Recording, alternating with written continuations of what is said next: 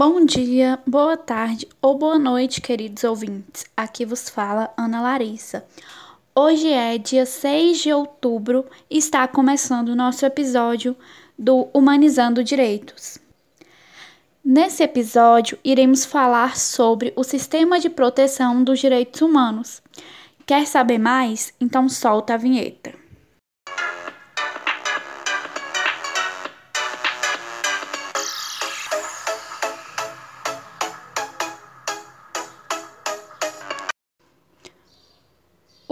De Proteção dos Direitos Humanos é conhecido como Sistema Internacional ou Universal e visa abranger o mundo inteiro. É administrado fundamentalmente pela Organização das Nações Unidas, que é a ONU, e seu principal órgão é o Alto Comissionário das Nações Unidas para os Direitos Humanos. É composto por tratados abertos à adesão de todos os Estados, independentemente de sua localização geográfica e de órgãos voltados a promover a dignidade humana em todo o mundo, sendo administrado principalmente pela ONU.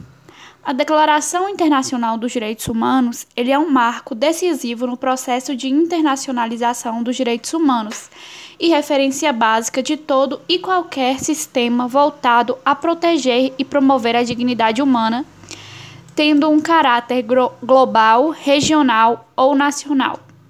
O direito internacional dos direitos humanos incumbe a proteção do ser humano em todos os aspectos, englobando direitos civis e políticos e também os direitos sociais, econômicos e culturais. Já os direitos já o direito internacional humano, ele foca na proteção do ser humano na situação específica dos conflitos armados internacionais e não internacionais.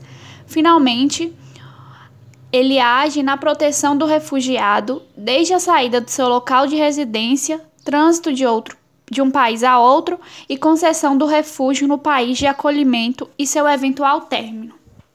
A Convenção de Genebra foi assinada na Genebra, em Genebra, na Suíça, no dia 22 de agosto de 1864, onde foi realizado o seu primeiro encontro. E aí foi, foi assinada uma série de tratados internacionais que receberam esse nome.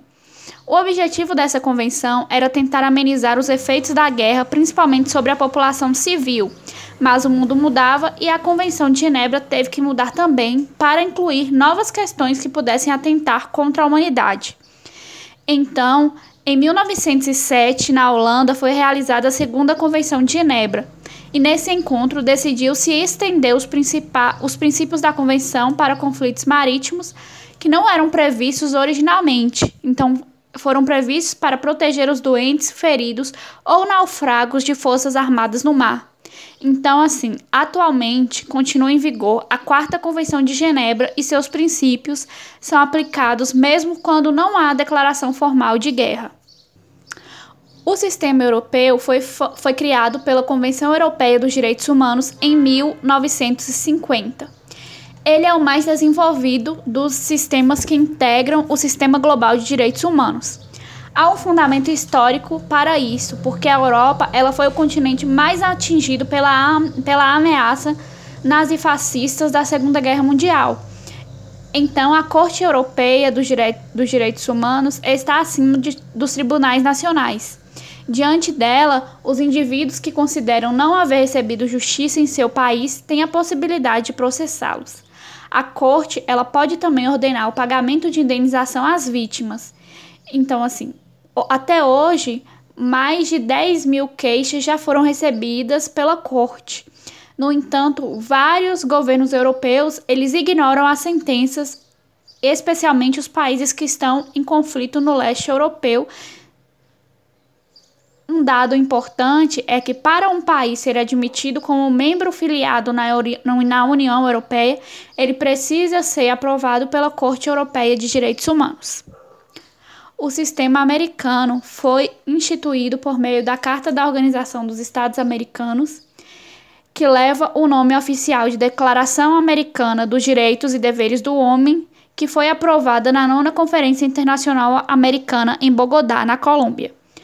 Ela é a, a Organização dos Estados Americanos é a mais antiga organização regional no mundo. ela foi concebida na primeira Conferência Internacional Americana realizada em Washington, onde foi aprovada a União Internacional das Repúblicas Americanas, mas concretamente ela foi efetivada só em 1948 lá em Bogotá. Bogotá, quando foi assinada a Carta da Organização dos Estados Unidos. Depois das ratificações, entrou em vigor em 1951 e ela foi reformada e atualizada algumas vezes. Atualmente, a OEA ela tem 35 estados membros. Além disso, a organização concedeu o status de observador permanente a 62 estados e a União Europeia. O sistema africano ele foi o, o terceiro sistema a entrar em vigor. O continente americano, por causa da sua excepcional diversidade ambiental, ele era um cenário de exuberantes riquezas naturais, do diamante ao petróleo. Por isso mesmo, atrai desde que o Vasco da Gama fincou os pés portugueses nas costas africanas, quando o caminho das Índias fez parada naquele continente, a, a atenção e a cobiça de diversos povos. Então, a principal contingência ocorreu após a Segunda Guerra Mundial, em decorrência do processo de independência de colônia, que levaram a importante alteração da organização regional da África. Atualmente, existem outros 49 países independentes no continente africano. A Carta de Banjul, ela teve por princípio a reconstrução dos sistemas políticos e a implementação dos direitos humanos como liberdade de associação, de imprensa, de eleições regulares, direito à vida. No entanto, o escopo jurídico ele não contemplava os, os direitos humanos, por isso foi necessário que o continente se integrasse ao sistema global de proteção aos direitos humanos.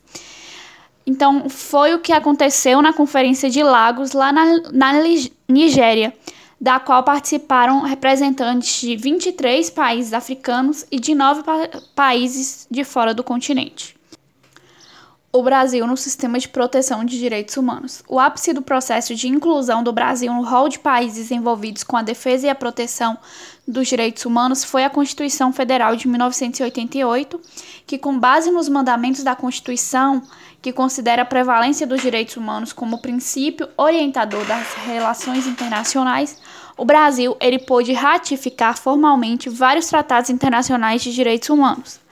Porém, um avanço expressivo ocorreu com a votação da emenda constitucional número 45 de 2004, que reconhece limites e condições ao conceito de soberania nacional, estabelecendo que sobre qualquer lei nacional prevalecem os direitos humanos.